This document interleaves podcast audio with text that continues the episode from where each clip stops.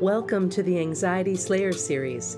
Our mission is to assist you with creating more peace and tranquility in your life through anxiety release exercises and supportive tools created to slay your anxiety.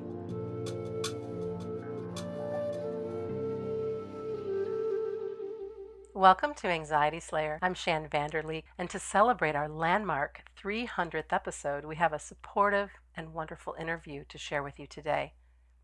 I have the honor of connecting with my friend Navjeet Kandola to discuss her near death experience and how she's learned to overcome the post traumatic stress that she dealt with afterward.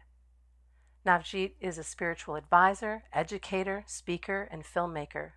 She is the director of the Nizhoni School for Global Consciousness and a full time mom.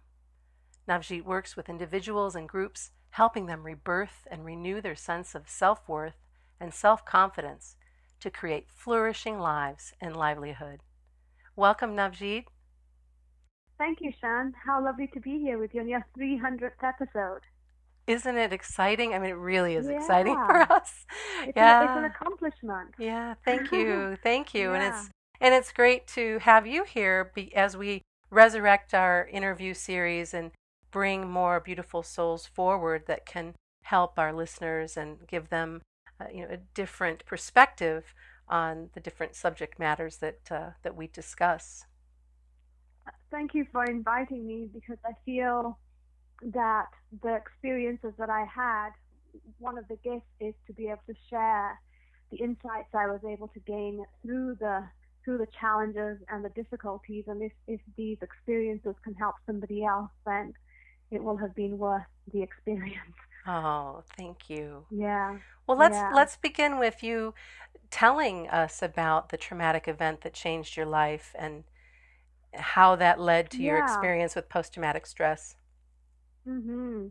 Well, the work that I do uh, with in, with Tender Logic and my session work is what usually what is I work with people who have gone through trauma. Um, all kinds of trauma, whether that's through injury or death of a loved one or abuse of some kind. And so I was very well versed in the experience with, with through the clients, but I'd never actually had something traumatic in that way happen to me personally. So what was fascinating is is the I didn't realize the breakdown that happens on a cellular level and the emotional level. So what happened um, in my journey was that I was on a holiday to celebrate my 40th and my husband's 40th in the Bahamas with our about to turn two-year-old um, son, to, who's going about to turn two, and um, my son and I are standing on the beach. He's in his diaper. It's evening time. The sun is setting, and there's a full moon behind us. My my husband was snorkeling. My mother-in-law was snorkeling, and I'm standing on the beach, and my son is beginning to get fussy. So we're about to go in, and then I felt or heard something, and I turned around, and behind me was this ball of fire coming at us, and within seconds it passed over us and burnt us. And the ball of fire was a small plane hitting electrical wires about 50 feet away from us. And as it flew over us, um, the burning jet fuel is what burned both my son and me. Oh my goodness. And yeah, and that the in me there was no chance for me to say, "Oh, there's something dangerous coming, let me run." I saw it and I was burnt. There was no time for me to to save us or do something and um, so from seeing it to, to being burned and being in this agony and dying, uh, and then coming back because I had a son who was screaming in my arms still, it was a very intense experience. Oh my goodness. How, how long has it been? Yeah. How long has it been since this happened now? This this was in 2010, May 2010. So we're coming to uh, the anniversary, sixth anniversary. It's May 25th, and it's always an interesting day, May 25th, because you know it's like so much has happened, and I'm so much better. I've healed. My son is thriving. It's all good. But that day, that moment, there's like a little bit of a flicker of anxiety between a life that I was heading towards and this sharp detour that it took on that day. It's, it's, it's, an interesting place for me to witness. And so usually on that day, which is the 25th, I I take pause and I'm grateful and I also am I honor the loss that also happened on that day for me. Mm. You know, I don't want to stay stuck in it, but I also honor that. Yeah, you know what? Something did happen to me that I didn't like very much, and I honor that part. I honor that part that was killed, or um, you know, that that my life got got very changed in in those moments. So there's there's a, there's an honoring of both the right. gratitude and the feeling of yeah, life life did take a different turn, and it was very difficult, and now we're coming out of it but to kind of honor all those parts of the journey is really important for me. And so healthy. Yeah, I hope. Well, I hope yeah. right. Well, but, but, it's you know it's what what I I know this that over time that part that feels that got you know that loss is going it, it's getting less and that's important for me to recognize that time does heal something because other parts begin to grow and thrive, and so our attention is moved in that direction. But whilst it's not fully in that direction, I'm aware of this other part, and and you know when I say the cost is, for instance, things like that my brain is changed, that I can't wear, uh, I have to wear long sleeve, and and you know I have to be fully clothed all the time because of the scars and the, and the scar tissue, I can't expose it to the to the sunlight. All of these kind of little shifts that I've had to make. That every day I'm aware of my scars. Every day I'm aware of them because I see them on my son. His body is scarred. It doesn't limit him, and we're very grateful for that. But it's there. It's a visual of, oh yeah, that happened. Right. And so and so I'm very hopeful. I think in the future that technology uh, advancements are going to give us our actual skin back. It will replace the scar tissue, but it'll be in time.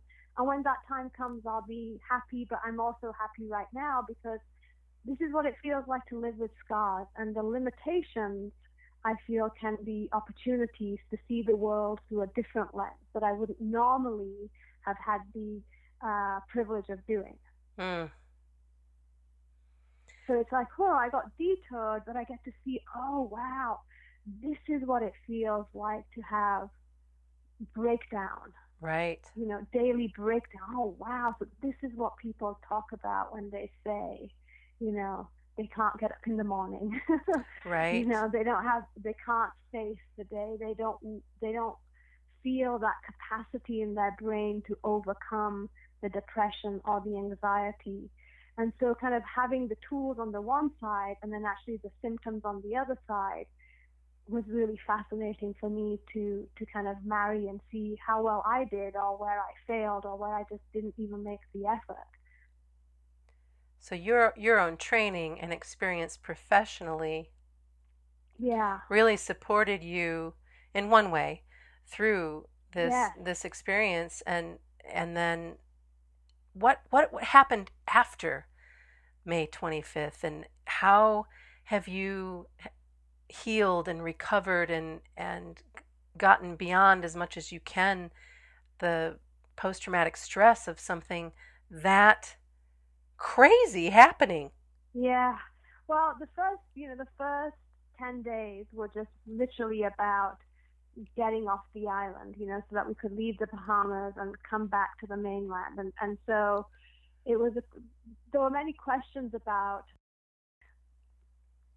what the doctors were saying, what I thought I needed, what I thought my son needed, what my husband was saying, what my family was saying. So there's a lot of things to navigate. And one of the thoughts that I had was that when you're in such a situation where you you have the the qualification of being the one who's injured, who's the victim, that everything should be easy and fluid for you. But it, I noticed that actually I still had to make a lot of very profound decisions about my own well-being and what and listen to the doctors and still stand up for myself. And so that was very eye-opening about how on top of things I kind of still needed to be in order to get myself to a place where I could felt like I could relax and, and feel like I was safe. And so one of the things the doctors were saying to me was that they felt that I needed to have skin grafts straight away. And I just didn't feel comfortable, number one. And number two, I didn't feel I had the physical strength to have the skin graft right then and there. And number three, I felt like my son needed me more than I needed to go ahead and get my skin graft because getting the skin graft may have meant, well, it would have meant taking skin off the areas that wasn't burned to cover the areas that were burned. And that basically would have been, meant that I was bandaged head to toe. And sometimes, depending on on the level of damage, they do put you in, they induce a coma because it's too too painful to sure. to do all the the bandage changes and everything. So I wasn't really ready for that kind of a journey, and I knew that I knew what what was happening. I knew that I'd been burned. I was in the situation, but my two-year-old, who was bandaged head to toe on morphine, away from us, didn't know that. And I felt it was really important that I be with him. Mm-hmm. So my decision was to put off the skin graft and try other methods like um, pig skin. We tried. We tried synthetic skin as alternatives before I would finally had to go into surgery to do it, which was three months later. But those three months gave me time to be with my son, which was more important to me to kind of get him back in his body and get his brain to see that he was safe. Right. Right. And so there were those kind of like really hardcore decisions. Yeah, that is. right? And it's yeah, and it's not easy. It's not like okay, the accident happened, so now it's easy. Like you get the surgery, all the decisions are going to be easy. No, it was every day. There were very intense decisions to make, and every day I had to deal with. And this is where my own uh, work had to kind of step in, which is that every day, you know, when there's a bandage change, the biggest fear of burns is that you will get an infection. Right. And that's what usually kills people with burns is infections. And so every day I, I had, we had a nurse come because we decided that it was better for us, for me, instead of being in hospital, to have the nurse come to our home where, where my body knows the germs, it knows the environment, I would feel safe. So we, we hired a nurse to come. It was going to be cheaper to do it that way. So we hired a nurse, and the nurse who came, she was treating somebody who had, um, who was treating somebody with flesh-eating bacteria. Ugh.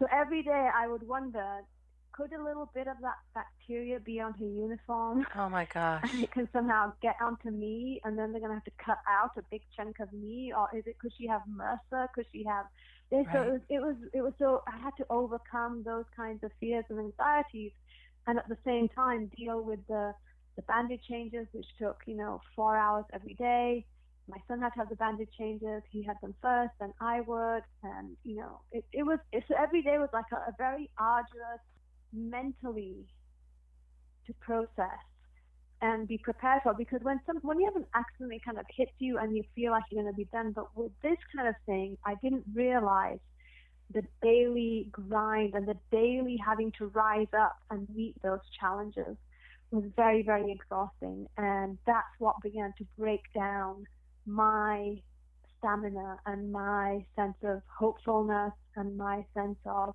connection to people and uh, being positive was the, the level of how I had to go so deep into myself and had to dissociate so intensely from my body in order to deal with the pain. Sure. That I I didn't feel I was in the same world as everybody else. I can totally understand that. You weren't. Yeah. No. and so so you know for about a year I really didn't see anybody other than the people who were helping me to you know who helping to bring in the do the help with the bandage changes or you know my sister or my mother who came to help take care of our son those are the only people I didn't talk to people on the phone I didn't talk to people I didn't do Facebook I just stayed away because I only had a little bit of energy. Right. And that little bit of energy was for my son. That was it. Because he was in the same boat and he needed his mama to be awake and bright and seeing him. And right. that's what I had energy for. And that was it. And those were my decisions. I'm not saying that everybody will make the same decision. Somebody else would choose to do the skin grafts, and so then they could be healed and be able to be with their children more. I don't know. And that's the kind of path when you have trauma is that each one of us is going to take a different journey and figure out different coping mechanisms and have different support systems to help us to go through that. It's and, and then once you've gone gone through that, as you were talking about, is you know what do you do to uh, to heal more? When do you begin to heal more? One stage is healing, and then the second stage is heal more, heal deeper, heal deeper from things that were already maybe present before the trauma, attitudes, behaviors, self-esteem stuff that was already in existence that then gets blown up even more because this trauma is hitting you. Does that make sense? It does. It absolutely and so does. That was, and that's what was so fascinating was like some of the themes that I was dealing with were little mini themes before, and now they were blooming. You know, sense of failure, sense of self doubt. They were in full bloom, mm. and that was that was interesting to see. Like, okay, so now now here's another opportunity to really go underneath all of these things and see who am I because my sense of identity, my sense of self is was getting vaporized daily. And so how do you rebuild that? And I think that's one of the one of the key components in trauma is that sense of dissolved sense of self. Sure. Who am I? Because it trauma, whether it's abuse or injury or accident or death, it, it just blows that up. And so how do you recreate you? How who do you re- recreate? Where does that happen? It's not an intellectual exercise. It's more of a. I think it's for me. I can only speak for me in this regard at this point, and that is that it really touches on some of our ideas of who we think I am. What is I? And it takes us all the way to the point where it touches into the unmanifest, where we are nothing but energy, and out of energy we become something. And that passage between nothing and something is where a lot of people who experience trauma end up being. I just. What is it? What I'm, is the point of life? Who am I? Why right, am I sure. This? What are these relationships? I can't feel them because that that center, that core has been burnt out. That right. trust is destroyed in life, in relationships, in people, in in purpose. So so that that core, that's what you're left with is like that sense of like why? Who am I? What is this about? Why should I do anything?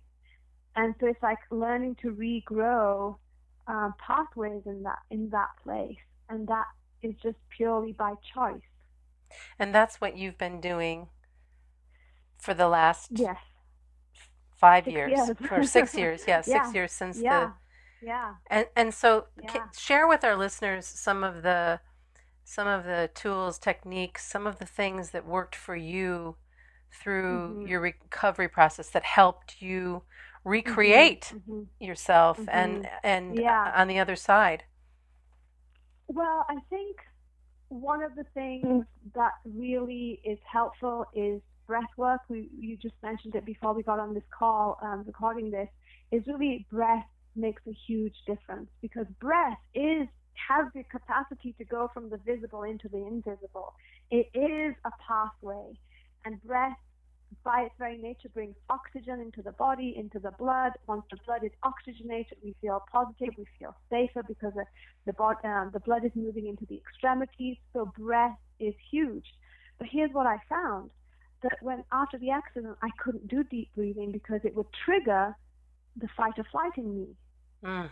And so a lot of people who have trauma may not be able to do the deep breathing or any kind of breathing or yoga because becoming still takes them into trauma. Because trauma, there's a dissociation that happens, there's a, um, a dying feeling, a sinking feeling. And so anytime you do anything stilling, like relaxing or yoga or breathing exercise or Tai Chi, it's the same part of the world in, in terms of your consciousness. So that was something that I also learned. I was like, wow, so that's triggering. And that so, allowed you to explore mm-hmm. even deeper to find out right. and, and, better understand that trigger exactly. and how you could work with yes. that. Okay. so so breath wasn't necessarily the first step to go to. So I did a little bit of the breathing stuff, just very gentle, not deep, not deep breathing, just calming breath. That's what I would call it, just calming breath. But the thing that really helped me was I would just tap on my thymus. You know how people do the tapping? Oh, absolutely. I think, really, I think that tapping is really very powerful. So I would just tap on my thymus, and the other, then I would tap on my shoulders, my body parts, and just beginning to bring the blood into the periphery of our body from the core vital organs, which is where you are in survival, you know, fight or right, flight. Right. All the blood goes to the core. So tapping just different parts of my body really helped to bring me in without having to do the breathing because the breathing was a trigger. So I would just tap my body, you know, tap my legs, tap my arms, that one, the, the unburnt bits, and just allow the blood to go to these places. So that was very, very helpful. Another thing that was very helpful was um, doing exercises in consciousness, which is the work that I do, which is basically asking in the experience, okay, where am I holding? For instance, if I were going to go to see the doctor and I'd be afraid that he's going to tell me it's not working, this skin graft that we've tried, it's not working, blah, blah, blah. So I would say to myself, okay, where in my body am I holding that fear that it's not going to work? Okay, it's in my stomach. What color does it need? And then I would imagine that color coming into my stomach, washing and releasing that fear. And I would do these exercises as many times as I needed to, as, as many times as the fears would come up. And, and really beginning to um, relax my spine, looking to see if I'm squeezing. Mm. And oftentimes I found that when I was in dissociated states, that I wasn't squeezing, I just wasn't even in my body. Right. And so so how do I get myself back into body? Oh, but why would I want to get myself back into body? It's, full of pain right now. So those were interesting experiences. So the thing that I also found helpful was, you know, putting um, cold water on me would help to bring me back a little bit and remind me, especially when when my my body was healed and my feet, the skin on my feet was healed. I would just pour cold water on it, and there's something about the cold that re-energizes again. It brings the blood to the periphery, and it makes us feel safe. It's all about where the blood is in some ways. You know, the, if it's focusing in the core, then we're in fight or flight if somehow through love, tenderness, awareness, we can bring the blood to the peripheries, the body will relax. And that was the biggest, biggest um, learning that I would say I've had through that experience is how can we make the blood go to the periphery of the body? How can we get the body to feel safe? And since that time, how have you been able to help your body feel even safer? Um, I've done tapping, which has been fantastic. I will do rounds of tapping. I um, I like to sit outside in the hammock and let the tree, the wind sway the hammock. That feels really nice.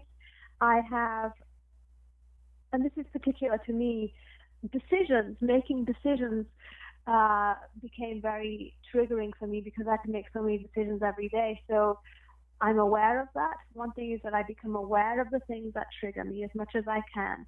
And then I will either, you know, do some tapping or I will um, just sit down and do some breathing exercises. Now I can do the breathing exercises.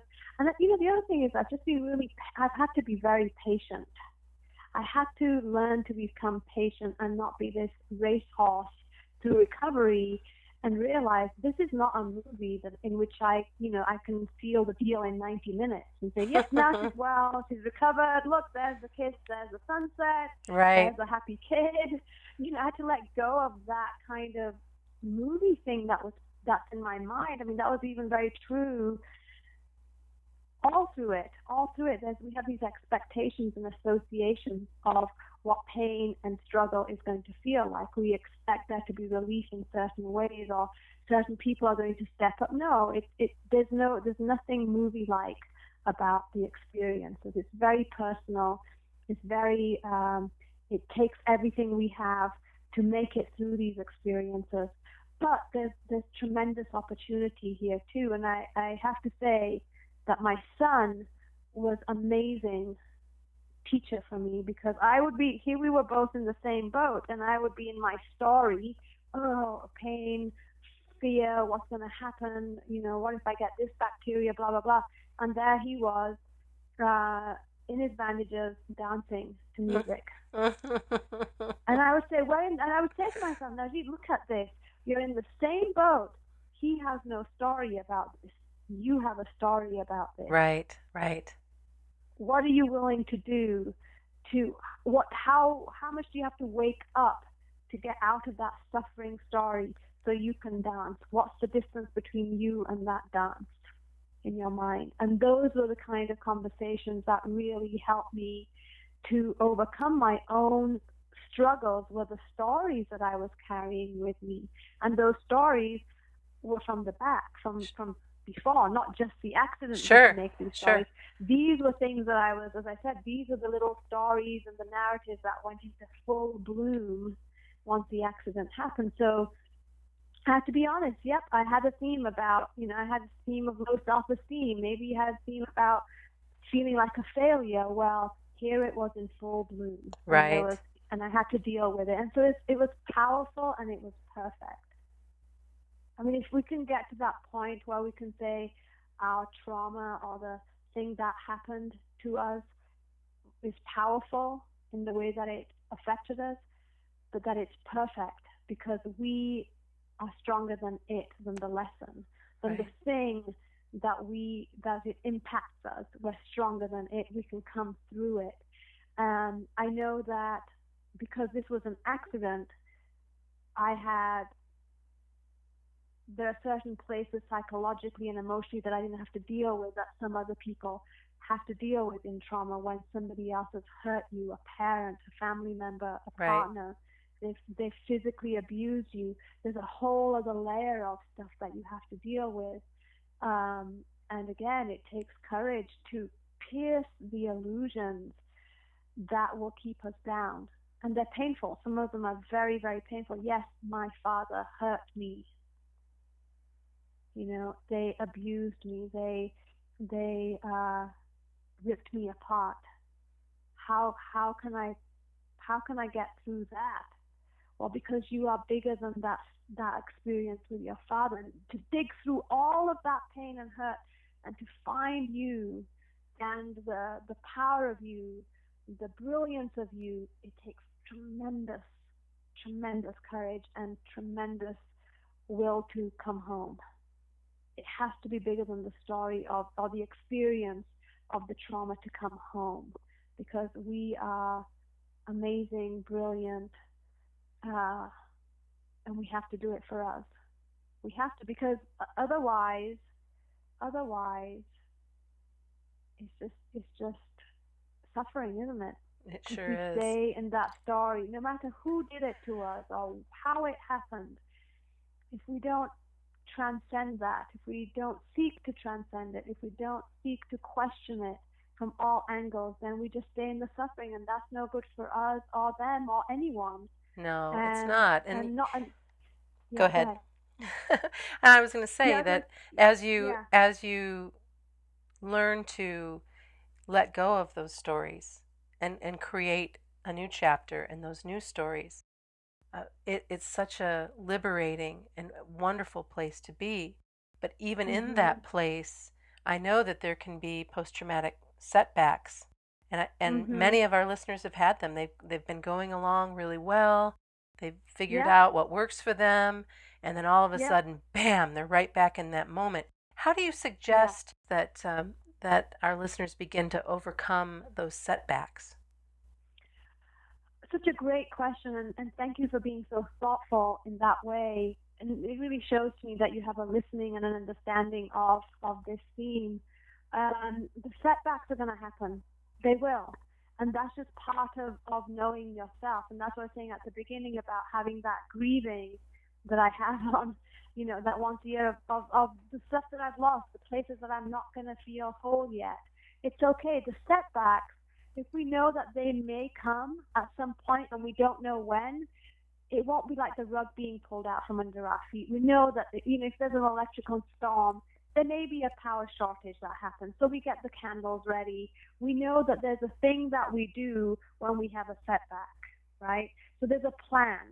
You know, just like how people talk about having your emergency kit. Sure. Emergencies don't happen, but you have it. You have your candles, you have your um, canned food, you have certain things in place. It's not going to be like normal, but you have those things. For instance, for me, when I experience a setback or I feel myself kind of spiraling down, um, it could be it could be just like a, a, a, something a thought and then another thought and then before I know it I'm down. Is that I I just say to myself I'm here I'm in this spiral right now. This I'm experiencing a setback. Remember Najit, we talked about this we talked about this that this could happen and it's happening.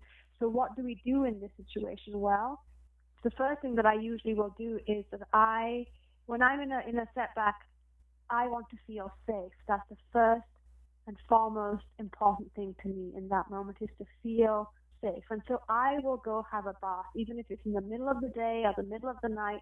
I will do something to feel warm and enclosed and safe. So bathroom for me is a really safe place to kind of let go and having hot water makes me feel safe. Mm. And again, it will bring the blood to the extremities and that will help me. And if people can get like a setback is one, it's an emotional thing, but we can address it through the physical. That's a good point. You know, that we don't have to address it to the emotional. We don't have to like make ourselves feel better by talking or you know, if it helps, it, it's great. But there's another avenue which is pretty direct and it's pretty immediate, which is how can I get the blood to the periphery of my body so that my body begins to calm down? If my body feels safe, that chasing, scary feeling is going to subside, and then I'm going to have a moment to think clearly. And so then we begin to engage the mind.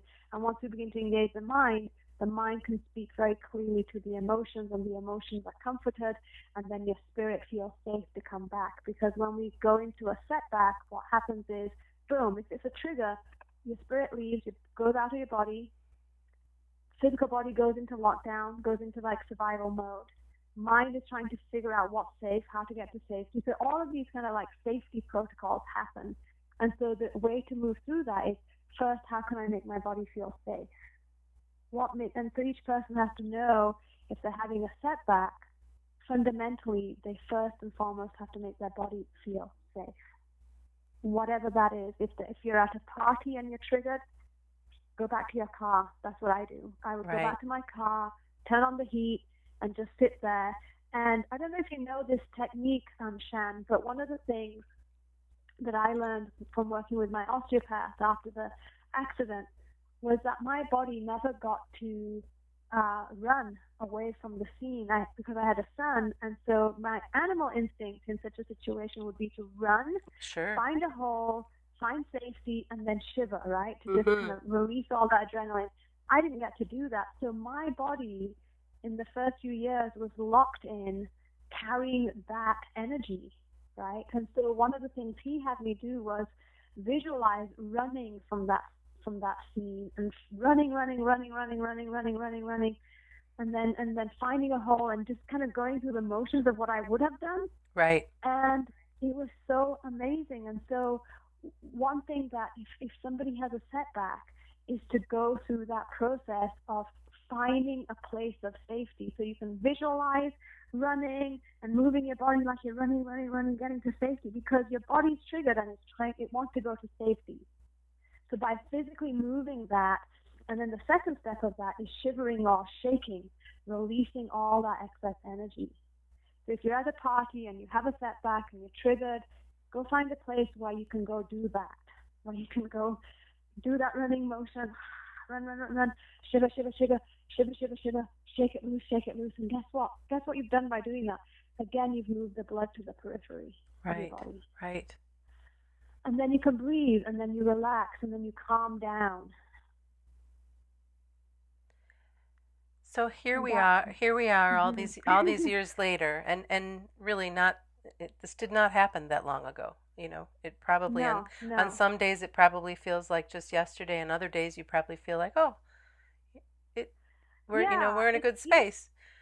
yeah. It's not it's not like the physical. Like I'm not. And and again, it's different trauma for different people. They may have different reminders. I'll see the scars and everything, but I'm not. I don't have limited motion. The only thing I have to do differently is I have to cover my body, and it's not such a big deal. But the the main difference is my brain. the brain and, and what ongoing trauma can do to the brain and how the during trauma the right side is activation and the, the left side begins to shut down. So some of the impact of that is that things like making plans, um, time-based things, uh, logical stuff, it, it's like it's the fingerprint of that or the ability of that becomes like a, a faded it, it's it's not as strong. I really feel that it's not as strong. And I remember at the in the first few years after the accident, so, some of my language skills, some of my memory skills were really really kind of um, losing their their their clarity, their ability to be able to be focused. That was the other thing: focus, planning, being able to, to think about, okay, I want to do this, making plans for it, following it, following it through. That was that's been that was really diminished. And that's come And so that's come back since then for you and It's through you know, practice. it's, uh, I wouldn't say I'm not saying it's come back. It's better. It's Better, than okay. it was. It's better than it was, and I would say that I am renegotiating my life so that the pressure isn't on me in the same way. Good for I have to make these decisions about how I'm going to like my future. What's your five year plan? I can't. Even, I don't even know what five years is. I really don't. Right. I really don't know what five years is. I don't know what's going to happen in 90 days. I can barely make plans with people for about a week. You know, That's- I, I that's think it, it, this is my this is my opinion, but I I Yeah. find I find that to be almost refreshing and and uh, to be in the moment the way that you Yeah. that you are uh, Yeah. is is a gift. Thank you, thank you. Well, it it took a while to kind of see it that way, but because for me, you know, to see contemporaries in terms in terms of my work getting way ahead and not being able to be able to do pull off workshops or pull off teleseminars or do all these things was really disheartening because I wanted to be able to do it, but I could not could not hold all that information in my head. I couldn't because there was so much other stuff in my brain that was working its way out and I couldn't do it. And so I had to just let it go. I had to let go of these grand ambitions that I had for my business and stuff. But not from a place of defeat, but just like, okay, all right, maybe there's a different way to do this life. And maybe, you know, I said to myself, now, what's really important to you? Is it, what is it that you really, really want to feel? Knowing that there's all these, you know, variables and, and changes in your brain and in your life, like what's really important to you, having gone through all of this. And I came to the realization that I just want to feel inner peace. Right. Even if I had millions of dollars, I would want to feel inner peace. If I had five dollars, I would want to feel inner peace. Right. Because if I feel peaceful inside, then I'm really in a good space. And so I started to learn to play guitar because that's what I always wanted to do. That's great. And so, so you know, I'm about to, I'm getting ready to take a pottery class because that's what I want to do. And and so my my focus is how do I want to feel? What am I willing to create that? And you know, learning to play the guitar is going to help my brain because it's going to help it to learn to connect the left and right because I'm doing it through music and it's you know moving my hands and everything and it's it's a fun way to do it. It's a fun way to do it. Yeah. I am excited, and in a way, the opportunity is that I've always wanted to play music, and here I am. I get to, Right. Right. you know. Well, So you have inner peace. Yeah, inner peace. Mhm. And really, could there be a better gift than inner peace? Yeah, exactly. And and it just really rebalanced my sense of ambition, my Mhm. sense of uh, needing to be someone or trying to prove it to the world or have a voice in the world. All of these things that I, I, I thought I really wanted.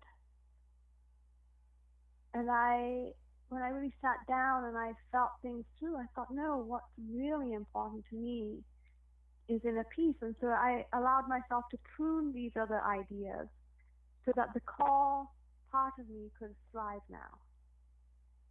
And you thrive beautifully. I, I Thank just you. thank you so much for making time today to share your story and all of the wonderful transparency and vulnerability. And I just know that our listeners today have, have come away with hope and I hope so. with I hope so. yeah I, I know that they have because I, Yeah. just sitting here going oh my goodness I what a what a gorgeous outcome from such a Mm, such a scary scary tragic Yeah. event and yeah. and you really you really uh, the the word that keeps coming up bubbling up for me is is grace Oh, thank you. you're welcome. Thank you. Well, I, I feel, I feel I'm, I think I'm pretty feral, to be honest with you, Shann, but I Mm. feel like I'm honest, and that that's something that I can be proud of. yeah I don't necessarily think I always do everything in the best way or the highest way, but I am honest in my experiences, and I hope that that's something that the listeners will feel and that they will feel inspired to be honest in their own experiences, no matter how scary or overwhelming they may be. How can uh, our Anxiety Slayer listeners get in touch with you if they want to learn more or read your blog or, or be in touch? Yeah, that, thank you. So they can get a hold of me through my blog, uh, my website, Tender Logic, T E N D E R L O G I C dot com. And I do provide guidance and counseling to, to people. I have wonderful programs that I can do with them to help them through these kinds of very personal journeys and challenges in a way that's honest for them and encourages them to find their own way to their truth and their own inner peace. So I would love to hear from them. And if anybody has a question or would like to um, just have a half hour conversation with me, I would love to hear from them. Mm. Thank you so much. It's been a pleasure connecting with you again and a deep honor to hear your story. And thank you. Thank you so much, Shann. I appreciate you so much. Are you ready to take action against your anxiety? Enroll in the Anxiety Slayer Academy now, and you can get started today. Visit anxietyslayer.com forward slash support.